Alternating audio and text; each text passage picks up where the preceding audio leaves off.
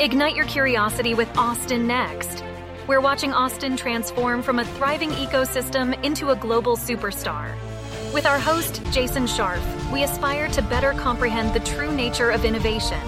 Together, we will uncover what makes a successful ecosystem and navigate the technologies shaping our future. Now let's dive into what's next.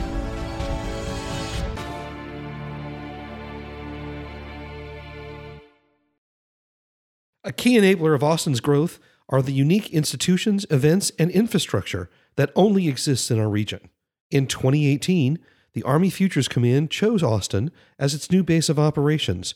We wanted to learn why and how that is empowering our future here in Central Texas. Today, we speak with Brant Hugett of the Army Applications Laboratory, a division of the Army Futures Command. Brant is a tech geek and a connector. While previous roles saw Brant in labs building U A Vs, simulating black hole phenomena, and using particle accelerators, he spent the last seven years building innovation programs and communities of deep tech entrepreneurs. He currently sources commercial technologies that solve the DoD's toughest modernization challenges. His active areas of interest include artificial intelligence, autonomous robots, cybersecurity, and the intersection of technology and art. And that's a great place to start a discussion. Brant, welcome to the Austin Next podcast. Thanks so much for having me. Excited to join you guys. All right. I want to start off with the broader picture. What is the mission and vision of Army Futures Command, and how does Army Applications Lab fit into that? Yeah, that's a really great question. And I'll start with with maybe size first. And like that's going to back us into to how we how we play. So Army Futures Command is is a fairly big deal. So like the, the Army had been organized into, into three branches. And in twenty eighteen, they, they created a fourth branch. So like a massive reorganization, the largest reorganization of the Army since like the Vietnam era. And broadly speaking, Army Futures Command is working to modernize the, the Army. Like all of the technology needs that the Army has, A F C is, is modernizing that. So they look at everything from super early stage R and D that's happening in labs like the Army Research Lab, all the way through fielding and testing uh, new products and new solutions. So it's like a it's a huge swath of stuff to tackle, especially if you think about all the tech needs that the Army has. So A E L, we're a very small organization. We've got about thirty, thirty-five people, but we have a really niche uh, mission. And I think it's really important uh, in the grand scheme of things, but it's it's a very niche, uh, niche thing. Army Applications looks at how can the Army leverage innovation from the commercial sector in order to solve Army problems better, faster, more efficiently. And like, if you think about the, the, the Army, it kind of gets this bad rep of like reinventing the wheel all the time. You know, we like, we need a water bottle, but it has to be like painted blue and have this logo on it. So it's going to cost us like a thousand dollars per water bottle. Like that's what we don't want to do, right? We want to like cut down on that process. And it's, you know, it's even less a factor of, of money, although that is important, but it's really just a factor of, of speed, right? Like if it takes us five years to figure out how to counter, you know, counteract drone technology, like that's five years where we're behind, right? So we have to be able to iterate uh, much more quickly and efficiently. And so by leveraging tech from the commercial sector, we think that that's our, our way in. We think that that's the way that we can move at a, a faster pace. Does that help? So it does. So so operationally, then how do you go about actually accomplishing that goal? Yeah, that's a really great question. So when when A E L was stood up, uh, we had this really great idea that we were going to be like the eyes and ears of the Army and keep an eye on uh, the, the tech ecosystem, hear really great ideas and really great companies, and like turn around to the Army and say, hey, this is cool tech, this is cool company, like this is how we should use it. Turns out that that is really hard to do. Like the Army is just not set up on the back end to like react that quickly. And a lot of it has to do with like with purchasing things, right? The, there's a, a funny story of like, there's there's this company that, that came just early on and they've got this game-changing radio technology. Um, and so we like get excited. We, we, we turn to the, the general in the Army who's like re- responsible for, for radios. And he says, this is great. I literally just signed the order to purchase like one hundred thousand radios yesterday. Like I have, I can't do anything with this. I, I can't spend another like dime on this because I just wrote this huge check to buy radios. Right.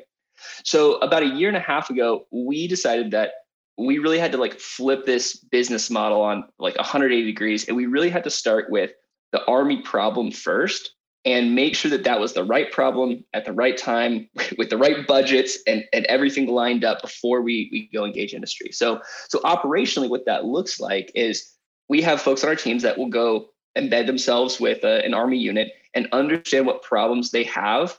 And we're doing kind of two things at, at the same time, right? We're understanding the problem and trying to get at the, like the, the root problem, not just like, I need a water bottle, I need to paint it blue, but like, I need soldiers to be better hydrated, right? So really understanding the problem space.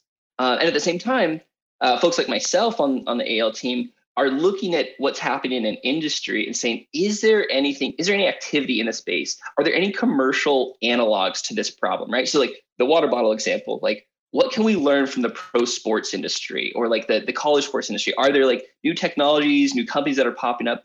And we're also trying to get a feel for like, how active is this ecosystem, right? Is there like one company that that makes water bottles for, for all of college and, and N F L sports? Or is it, is there this big ecosystem around like wellness, right? So we're trying to figure out the, the size of the market that can solve this.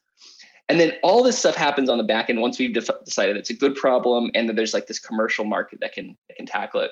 And if we do our jobs well at A E L, like you as a solver or you as a company never see this stuff, but it's really important. So, so I'll, I'll, I'll pat ourselves on the back here. What we try to do is we try to line up, like, one, we want to have the end user, like the person who's going to be using the water bottle, and have them set aside time to like do R and D jointly with us. We want to make sure that obviously there's money to like do this R and D project, but also there's follow-on money so that we don't just create this cool science fair project that sits on a shelf and nobody's ready to buy it. And then lastly, we, we're really getting these like high-level handshakes that are agreements where if A A L and this company mature this technology and it's successful, then there's somebody on the other end waiting to buy it and like budgeting for it like two to three years out, right? And all of that stuff is, that's, those are the cogs of the, like the Army purchasing system that just drags everything down that people don't like. But that's what we're trying to line up. So, so we joke that like all of the government hoops that you have to jump through, we're trying to line them up all together so that you just have to jump once and you've got it all, you've got it all figured out. In a sense, this sounds a lot like the S B I R programs, the Small Business Innovation Research Programs, the set-asides that the D O D and all the other federal agencies have. And a lot of that's been used to fund small businesses. And I remember working with companies that were using S B I R-type grants, there was always a shopping list. Here was the problem of said agency, D O D, you know, whatever. And it sounds like you're taking that one step further and actually going in and searching for these problems and then searching for solutions. How would you compare the two programs? Yeah, absolutely. So A A L uses S B I R funds quite extensively. And I'll chalk that up to like to two things. Um, one, it's it's a really good source of money for, for us, right? It, like it fits our needs really well. But two, like we're still a new organization from, from a government perspective. And so like, I liken us to a really well-funded startup. Like we're scrappy. We're trying to get our hands on every dollar we can in order to like, to do more work and, and do more projects. Right. And so we have wound up leveraging S B I R quite extensively. I would say that the S B I R program is like, kind of gives you like this foundation of model of, of, of how to work, but A A L has taken our business model uh, and laid it on top of S B I R funds. And, and we package it in a program called Spartan S B I R, but really what it is, is like, we want to package that access to end users, the access to decision makers, the transparency of the problems. And like, we want to deploy capital much faster than typical S B I R programs. So we add on all of the, like, the bells and whistles that we're well positioned to, uh, to provide to make S B I R a little bit more effective, a little bit more user friendly. I mean, I, like here's a, here's a good example. Historically, S B I R is released in like three batches throughout the year. Right. And so if you are a run of the mill startup that hasn't worked with the government very much or has never worked with the government, like how are you supposed to know that that you have to watch like these three days, circle them on your calendar and like spend the whole day digging through the like the sam dot gov website? Like that is, you're never going to know that stuff, right? So we just do like common sense, right? We release the problems, the, the solicitations as we have these problems, we post them on Twitter and LinkedIn and social media. Like we do email blasts, like just kind of table stakes for startups these days. Like we're trying to bring that to the to the S B I R process. And again, don't like don't take this me knocking the S B I R process. It's really effective, um, but how A L has built out, we like we add a little bit more, uh, a few more bells and whistles onto it. It seems right. Even talking about you know um, S B I R and your long, you know, talk about the the procurement process, that its process and models is almost as important as the innovation itself. And we've heard a lot about twelve-year procurement cycles and cost plus, um, you know, budgeting. That may be one of the things that's obviously driving the disconnect between, uh, you know, the faster private sector innovation versus the, you know, much more slower uh, innovation that's going on in kind of the D O D sector. So it's it's great to hear that, you know, one of the, you've already talking about more on the process and model innovation as much as kind of the product and technology innovation. One of the other pillars, though, as you see this, is almost the the cultural innovation, and I think the relationship between tech and uh, and D O D. Because if you look back, uh, I'll just say kind of the Cold War era, right? There was a lot of want and collaboration between the private sector and the military. In the last, I don't know, twenty years, what I don't know what the right dates to kind of put on it. You've seen the opposite. You've seen actually a we don't want to work with. Uh, With the D O D, this is not kind of what we're looking at. You saw things that, you know, with Amazon and, and Google in terms of some of the projects that they were working on with the, the intelligence sector as well. Do you see that continued pushback? But I also want to say the opposite. You're starting to have a new, I've seen you know, a new class of companies like the, you know, the Andurils of the world that are starting with the, it's important to us to work with the defense sector. Um, and, you know, if you, you, know, you hear, you know, Palmer Luckey talk, he talks a lot about kind of the same kind of process innovation that we're talking about. So, in the work that you guys have been doing, what's kind of the cultural innovation that's going on? Where are you seeing that sh- that shift occurring? Yeah, absolutely. So I think a couple things to, to talk about there. So uh, first, you mentioned that like the business model and exporting our business model, like that's absolutely a mission for for A A L.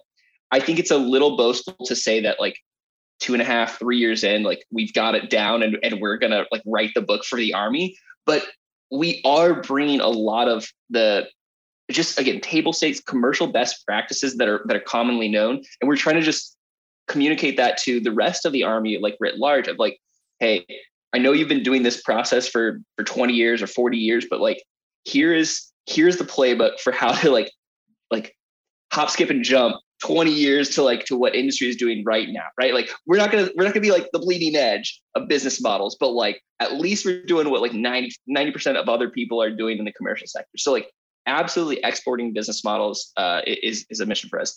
And you can see that like, we're still learning and figuring this out just with our idea of like, hey, it'd be great if we could be this reactionary innovation force. And like, we're just not there yet, right? So what can we do now? And like, how can we, how can we share that, share those best practices? So absolutely doing that.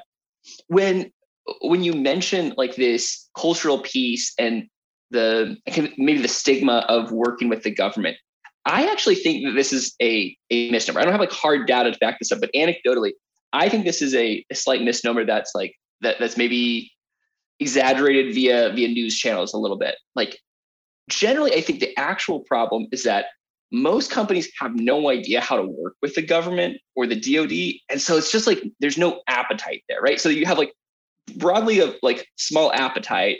And then a few of these like folks who like don't specifically don't want to work with the D O D, and it kind of just like makes makes it seem like everybody doesn't. But in general, I find that especially by leveraging S B I R funds, which are non-dilutive funding, we provide this really amazing opportunity to de-risk the technology roadmap for a company. And so if companies understand how to leverage this, like even just like a tiny little bit, it all of a sudden becomes this really great opportunity. And for A A L, like we're not really working on offensive weapons, right? Like, like we are working on tools and technologies that um, support the soldier, but we're not building bombs. We're not building like new bullets, it, you know, and not to say we never will do that, but like generally our projects really are like, how do we make soldiers more effective at their jobs? So the, the jump between what we're asking companies to do and what they're already doing in the commercial sector generally isn't that big. Like I'll give you an example here. The, the Army has cannons, right? And they, they shoot these big like artillery rounds that are like, they look like massive bullets and they weigh one hundred pounds. And up until like today, basically, um, the way that we would reload these is we like, you don't want to store all your ammunition next to the cannon in case it blows up, right? So you like have this like supply depot, you like drive this, you know, this Jeep with like pallets of these one hundred pound shells. And then you have soldiers like bucket brigade these things back into the like, into the rafts, right? I get it. Like that's like a, a fail-proof way. Human labor is fail, fail-proof. generally, but like not super efficient, tires soldiers out, causes so much like back problem, knee problems, right? Like, and we need to be able to do this faster, right? So we started working with companies that are building like heavy duty robotic arms that can lift one hundred pound shells and reload them quickly and efficiently. And what we find is that like there are a lot of companies and needs from the industry, like industrial sector, that need to do the same exact thing, right? Like robotic automation is a huge, like there's a, there's a huge market. And so by asking companies like, hey, can you make this so it can grab like grab like round things instead of square things? Like, yeah, sure. Like, can you make this so it's like, uh, you know, a little more fault tolerant, or it it uses less power? Cool. Yeah. Like industry wants that too. So we're basically just de-risking the, the tech roadmap that these companies want to do anyway. So there's, there's definitely a, a alignment there. So, okay. I'll, I'll like pause there for a second and talk about folks like Anduril, because I think it's, a, it's this really cool phenomenon. Um, So you've got several of these like defense unicorns that are popping up, and like there's there's jokes sort of about like how do you defense, create a defense unicorn? Like you start with a billion dollars and you start a defense company. Like that's sort of the the case a, l- a little bit, but I think what, actually what you're finding here is that you've got these serial entrepreneurs who understand product market fit and market opportunity insanely well, right? Like they understand those like those fundamentals insanely well, so that they're able to look at the defense market, generally this market that like Silicon Valley entrepreneurs are are just like ignoring, and they say, hey, actually there's this huge gap where we have expertise and we can make like we can make a big splash. And I think you're starting to see that like cultural change like proliferate out. I think it's sort of trickling down through like certain V Cs who are more open to this, and and not everybody's on board, but I think you're starting to see that cultural shift change, and I think it's for the better. Right? Like the traditional defense primes do a ton of work for us, but we can't expect five companies to do everything that we need. Um, and, you know, those companies just look at us, look at us as the Army and say, what do you need? Right? And here are these other companies like Anduril saying, hey, you're missing out on all this cool tech that, that the commercial sector is doing. You guys are light years behind, and like, here's a product for you. Um, so I think that's a good thing in general, that we're creating some of these, you know, new faces in an old industry. Let's take a look down a, a level and um, look at how A A L and Army Futures Command has come into Austin. Why Austin? Yeah, that's a really great question.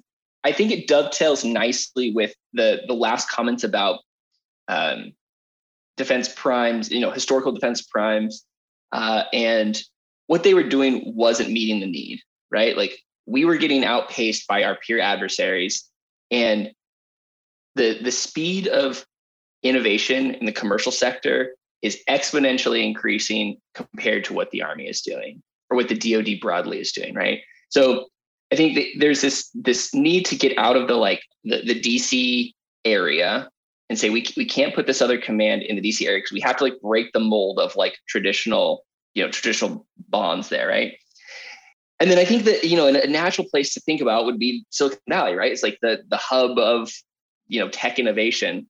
But there's some of that like P R cultural change that wasn't really ready or the right the right scene, I don't think. So then you, I think you're left with this like swath of middle America. You know, it's like broadly like not the coast is what I'm talking about right there. And there's a lot of good candidates. You know, I think the like the Raleigh-Durham area was was a contender for a while.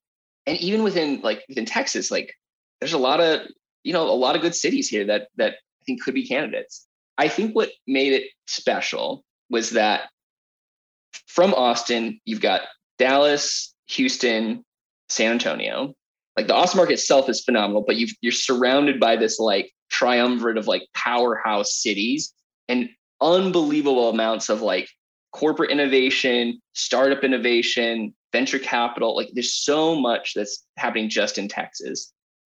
And then from Austin, you can reach either coast. People can travel here easily. Like, and that, all that is basically like ignoring Austin itself as a city, right? Just like all of the surrounding things about Austin that make it great. And then you look at the Austin ecosystem and like, it is just, it is blowing up, right? It's been blowing up for the last five years and it, it doesn't look like that's going to slow down, you know, significantly in any time soon, right? You've got all these companies that are relocating to Austin for cost of living, um, like talent. Like there, there's so many of the right ingredients about Austin. And then you start layering on like things like South by Southwest coming up, And that is just this creates these nexus points in Austin throughout the year that bring people in, bring talent in, and you really get this mix of ideas and culture that the Army needed, right? And so I think that it's the it's the talent, it's the startups, like the the solvers, and then culturally, I think it's the right place for Austin. Like we're we're not afraid of the D O D. Like we we like the military in, in Texas. We've got innovators. And honestly, like Texans are hungry, right? Like Texans want to want to work, you know, um, they want to solve big problems and hard problems. Um, and and there's so much alignment with like industrial needs and, and enterprise needs of what we're doing. So I, I think it's a match made in heaven. So anyways, that's rambling a little bit. Some Texas pride coming out there. Hopefully that hopefully that plays. No, actually, that's a great definition of what makes Austin unique and is perfect for what we're talking about today. And clearly, you mentioned more and more companies moving to Austin. So of these companies coming here, whether it's headquarters, whether it's subsidiaries, whether it's new plants, what are the types of companies that A A L is looking for? Great question. So we have three, like very, I mean, like three technology verticals. They're very broad, so I'll, I'll, I'll kind of tease them out for you guys. But broadly speaking, the, the three priorities for us over the next two years or so are energy and electrification. That's everything from like grid level energy. How do we power bases more efficiently, effectively? How do we transfer that energy in the most efficient and effective way possible? And how do we build resilience around, around grids? And that's a timely conversation for, for Austin, for Texas. When we look at, we scale it down a little bit more to, to the electric vehicle side, how is the Army going to electrify fleets of vehicles? And what are the, the specific challenges around electrifying vehicles in remote locations with maybe not the best infrastructure or no infrastructure? How do you look at these electric vehicles, like connecting with the grid and connecting with end users as a kind of this like drivable giant battery?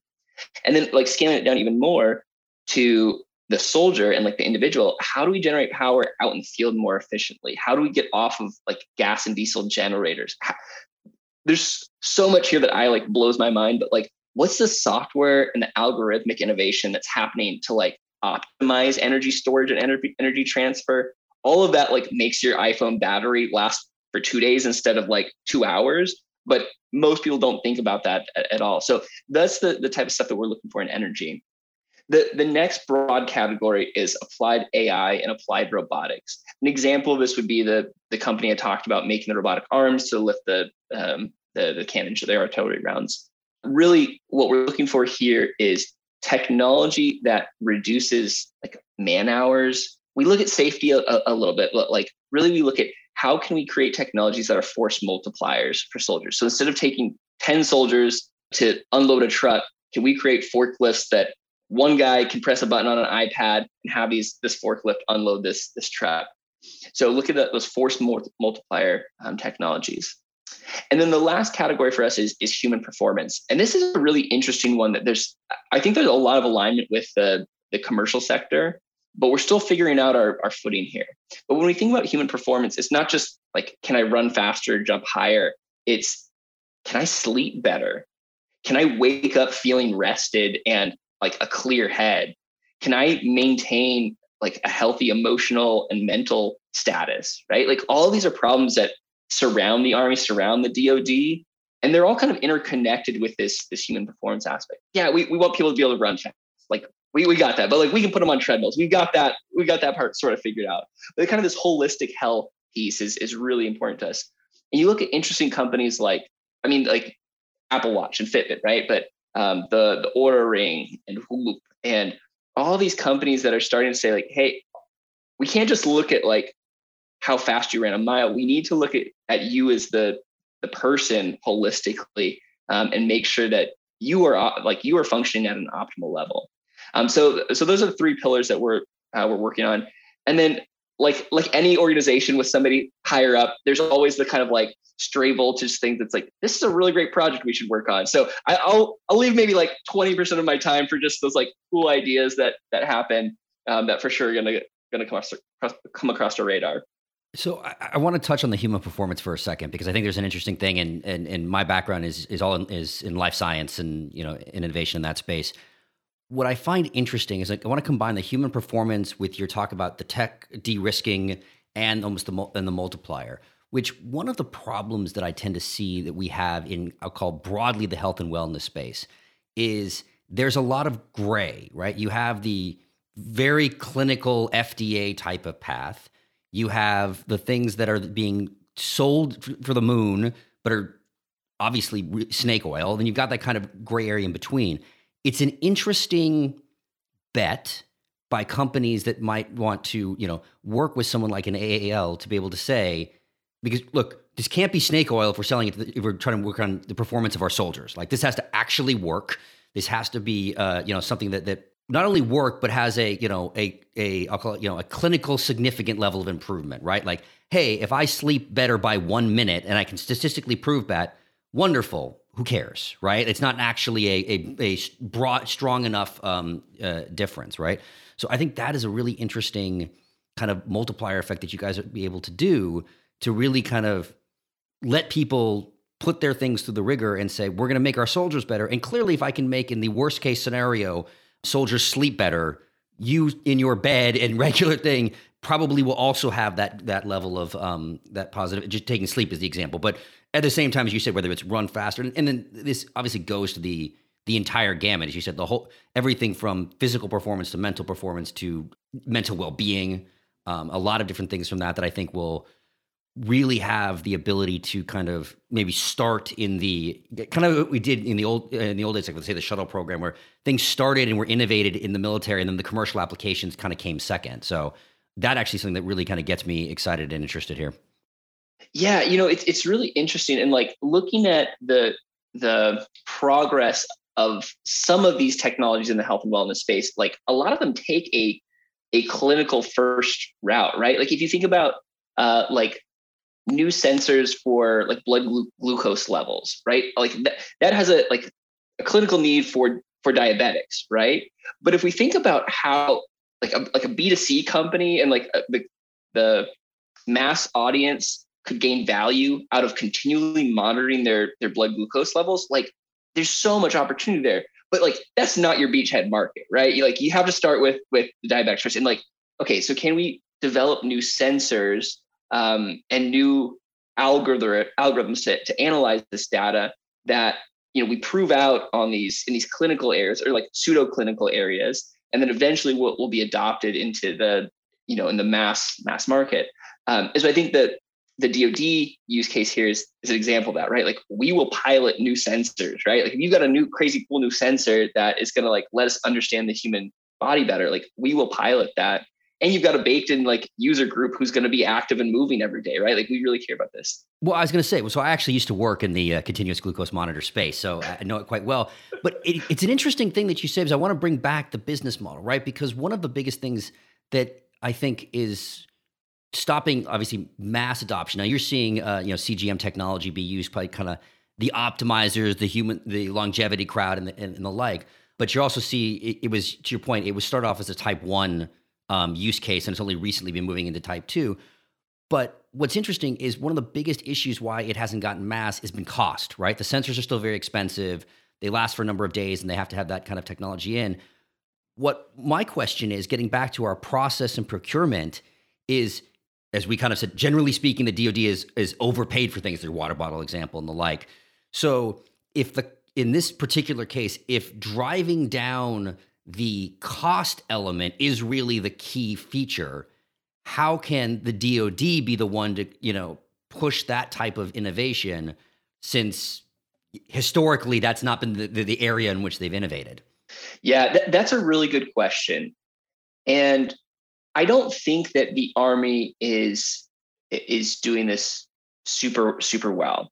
And like, if you think about like, do we have a capacity to write a solicitation that specifically looks for like low cost glucose sensors? Absolutely. Like we can do that and prove out new technologies that that will bring this cost down. But really what we're innovating there is like the, the fundamental underlying technology.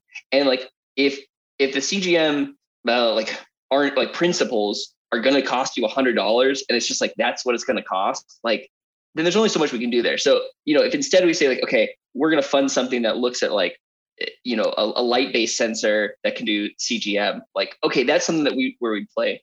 But really, I think what what you're getting at is like, does the Army facilitate price reduction when producing at scale? And I don't think that we do that very effectively, right? Like, we kind of support startups and say like, hey, like, here's some options if you need to find a manufacturing partner. Like, we we loosely do that, but like, we actually don't haven't built the skill set or the tools yet to do that effectively. And so I think there's this huge opportunity there for large players in this, in the innovation space, to support this, right? So like, if you are a large manufacturing company that like crushes the ability to take a, a prototype and reduce the cost by twenty X and, and mass produce it like millions of units, like, the companies that we're working with, the startups that we're working with, need that help, right? Like, if if we want to create C G M for, for every soldier, but we need to get that price down to like ten dollars a patch instead of one hundred, like, that startup probably won't be able to do that. So in a dream world, A A L and A F C would like have this Rolodex of like V Cs and transition partners on the industry side that we could like kick these companies to, and and they'd have this like accelerator support network that would help them scale and, and produce millions of products for the Army. Like, we're not there yet. Maybe someday we'll like have the, like the legal infrastructure to do that and the like the know-how how to do that. But as of right now, we're we're not. So, you know, we really we really kind of trust the network right now to find each other and say like, hey, you know, if if you need help, go go partner with the primes. You know, go go partner with one of the large defense contractors who knows how to do this, or go find someone uh, you know, who mass produces C P G products and like. You know, so, so anyway, we, we can get better there, but absolutely in need. And, and I think to keep up with innovation globally, we'll, we'll need to figure out how to streamline that process. Well, clearly scaling up is one of the biggest issues for any small company, any innovation company. And you've outlined three areas that cover everything from physics to mathematics and A I to human factors. So that's a broad scope. Great. All necessary. Um, but when you're talking to companies, whether they're already here in Austin or they're looking at moving to Austin, scale is one thing. What are the other big issues that these people face when they're deciding on, on working with you here or coming here to work with you? That's, that's a great question. So I would, I would kind of answer that in like two, two categories, right? First, like working with A A L and then moving to Austin. Um, and I'll like I'll call it here that companies can work with A A L. They don't have to move to Austin to work with us. We work with many companies globally uh, or, or across the country. But thinking about, should a company work with A A L? So the first thing that I want to know is, does the Army's need align with your existing technology development roadmap? And if it does, great. Like, we are like a match made in heaven there. Probably. We're probably match made in heaven there. But if it doesn't, I don't want to say that we're not going to work with you or you, don't, we, you shouldn't work with us, but I really would advise companies to look at like, are you just applying for this because you're running out of runway and you're grasping for straws?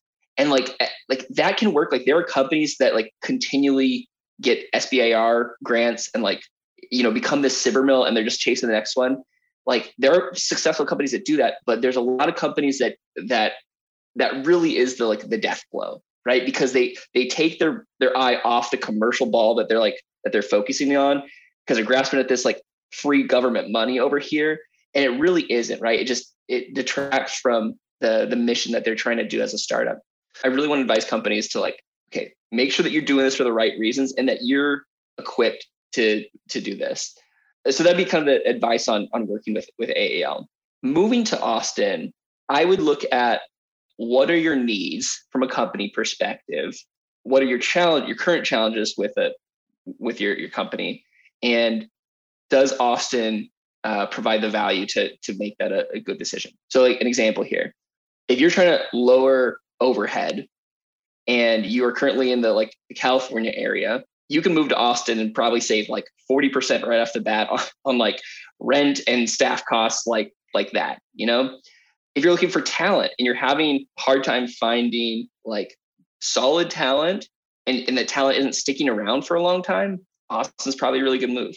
If you're a company that needs like, like literally like the best of the best of the best, like architect and like that, like that person only works in Silicon Valley, like okay, maybe you should still move to Austin and just hire that person remotely. But like, you know, like there, there are certain people that live in the Bay Area, right? And if you need that exact person, like take that into consideration.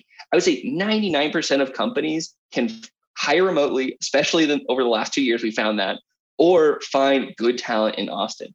I, like one of the biggest challenges I hear from companies moving from, from the Bay Area is like, they hire great talent, and six months later, they have to hire new great talent because like that person has been poached. You know, it's very competitive. And so if you're like looking for some stability, um, I think Austin's a really good, uh, a really good place. Yeah, I, I think those are like two things I would keep in mind uh, moving to Austin.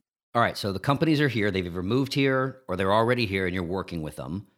One of the things that we've talked about uh, previously on the podcast is the sector diversity in Austin is really powerful. We have all these different types of things. And so now we're talking about kind of the, d- the defense sector. How are you seeing those companies that you're working with integrating with the rest of the innovation ecosystem? So this is a great question. And I'll, I'll share a little bit about my background here. I moved to, to Austin uh, twenty fifteen. Uh, I was moving here for a job with Capital Factory, an accelerator here. And I knew I wanted to be in this space. I didn't really know how lucky I was going to be to like get dropped at one of the like innovation hubs in Austin, but there is so much happening in Austin, right? And there's so many like innovation organizers in Austin um, that are supporting all these different ecosystems. And that's even separate aside from the defense space. When I look at the defense space, like people probably don't realize this, but there's Army Futures Command, there's A A L, there's AFWERX, there's the Defense Innovation Unit, D I U. Uh, there's Navy folks here. There's SpaceWorks folks here. There's a group called N G A, the National Geospatial Intelligence Agency here. There's the Texas Military Department. They're like, and I probably even know, only know half of these people that are that are here, right? But like all these folks are are around for the same exact reason that the A A L is here, right? Like we want to know what's happening in the commercial ecosystem. We want to provide this like front door that people can come knock on and say, hey, I've got an idea that, that the government should be aware of or, or talk to. And we want to do business, right? Like we're not going to say it's going to be easy to do business with us, but we, but, but we want to do business with these companies. So like, there's a lot of just players here that want to help and want to work. Right.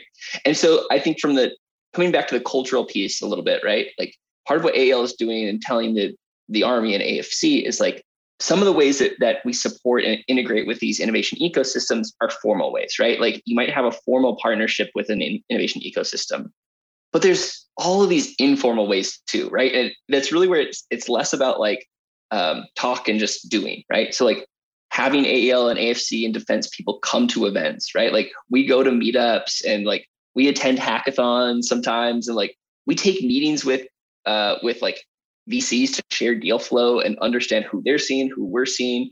Um, so really it's just like talk is cheap, but like doing is doing is what matters here. And so, so I would say that's, that's one of the biggest ways that we're trying to culturally change how the D O D approaches engaging these innovation ecosystems. It's just like, be a participant, be a good steward, a good business partner, right? Like show up to meetings, show up to events, like reach out, see what people are doing, and really just creating that, like that network effect of, Um, of how good companies get filtered to us, right? Like that's how good deal flow happens. It's like somebody tells us, hey, there's this really great company that is doing, is solving the problem that you're working on. So that, that's, I think, the biggest way that the that the Army is engaging is just like participating and, and supporting.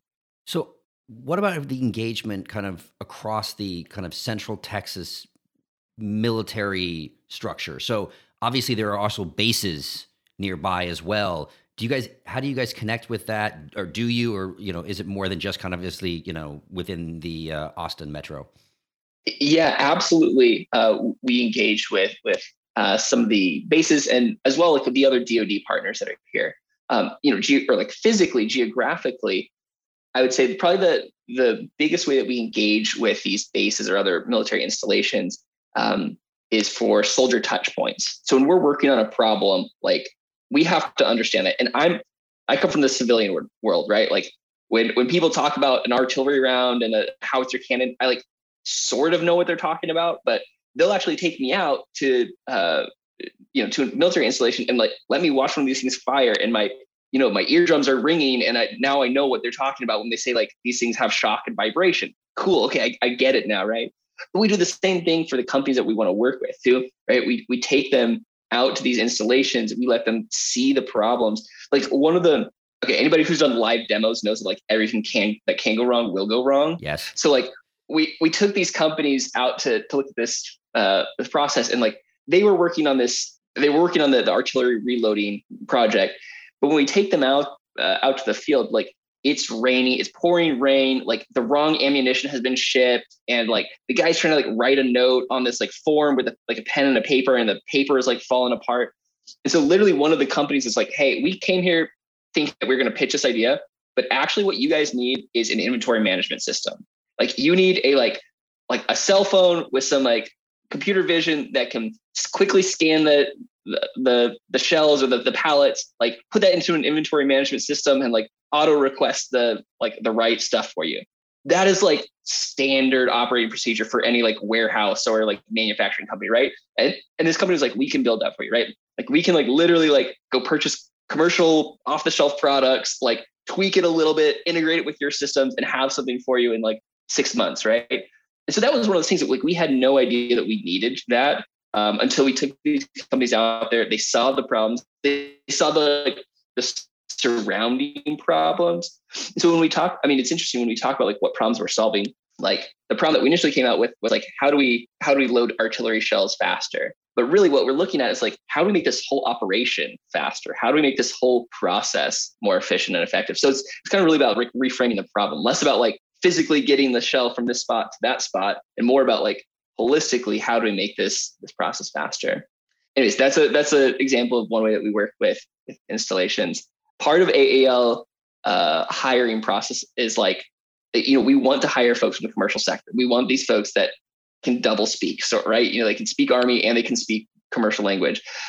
I can speak commercial language. I had know nothing about Army. So like when, when I get hired, they're like, hey, you should go to this event out at this base. You should go like talk with these soldiers. And so really just kind of creating that interface where commercial and military folk can uh, can engage. And, and all that has to happen on, you know, a lot of that happens at the bases.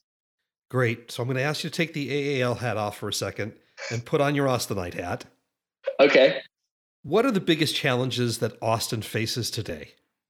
So I think that the biggest challenges that Austin is facing center around growth. Like we've been growing, our economy's been growing, like the the workforce has been growing, and certain things can grow naturally at, at a faster pace than other things, right? And so I look at like transportation, housing costs, housing costs, salary, and like competitive salary. I think those are some of the biggest things that are that are challenges, right? Like now I think that that the last two years has proven that there's a lot of flexibility that organizations can leverage, like working from home or hybrid work schedules that can alleviate some of those, uh, some of that constriction. As an example, like I moved down south recently. I used to live very close to downtown. I would like, you know, I had a mile commute into, into my office each day. It was great. I moved down south and now it's, you know, it's thirty minutes to, to get into downtown. But if I only have to do that a couple times a week, like that's the, that's the balance of work life that, that I like, right? Um, and as someone that could go to another city or or go to a different place uh, to get a job, like, you know, work-life balance is important to me. Um, so I think if if companies within Austin try to make this like five-day work, like five-day in, in the office work schedule, I think the the transportation and the housing cost piece restriction is going to be much more important to talent, which then stifles economic growth. Um, so I'd say like, hopefully Austin culture can like be pervasive. I think it's doing a great job so far. Like Austin cu- culture generally understands that work-life balance. I think that's part of what makes Austin special, but I think that, that we've got to keep that ethos alive. I mean, culture is another thing too, right? Like anytime mass growth happens or an influx of people, like culture changes. I look at like the, the East Austin areas as a microcosm here. Like East Austin has changed a, immensely uh, over the last five years, that five or six years that I've been here. And, you know, folks from East Austin that I talk to who've been there for their lives say like, that's been happening for the last, you know, fifteen years. So like, I, I think that culture change uh, can happen at a quick pace. And unless we're like, like being aware of it, it just kind of happens. Right. And so I think that intentionally corralling culture, or like, like keeping certain aspects of culture alive, uh, will, will help maintain the Austin vibe and the Austin ethos that really is part of what makes this place special. So I, I hope that part's addressed as well. Well, Brant, we always uh, close our podcast with the same thing. Brant, what's next, Austin? Oh man, I'm I'm gonna take a like a glass half full, purely optimistic approach here, and I hope live events in Austin keep like coming back, right? Like South by Southwest, I think is gonna be a great like proof point here. I'm so excited for that. Like South by is one of the best events uh, I've I've ever been to, right? I, I love South by, but even things like I'm starting to see live music again. Like, you know, that's partially my my level of comfortability, but like, oh man, I I uh, was uh, listening to like the, the live radio shows at Guero's on the radio last night. I was like, man, I need to go back and, and attend this. This is like such good blues music, and it's right in my backyard, and it's like silly if I'm not here every night, you know? So, so I, I hope live music and events like keep coming back, and that people feel comfortable to, to go attend those things again. Perfect way to end the podcast. Brant Hugett, thank you very much for joining us. Good luck with the with the Army Applications Lab. Michael, Jason, thanks so much for having me. It was a great time talking. Cheers. Cheers. So what's next, Austin? We're glad you've joined us on this journey. Please subscribe at your favorite podcast catcher, leave us a review, and let your colleagues know about us. This will help us grow the podcast and continue bringing you unique interviews and insights. Thanks again for listening, and see you soon.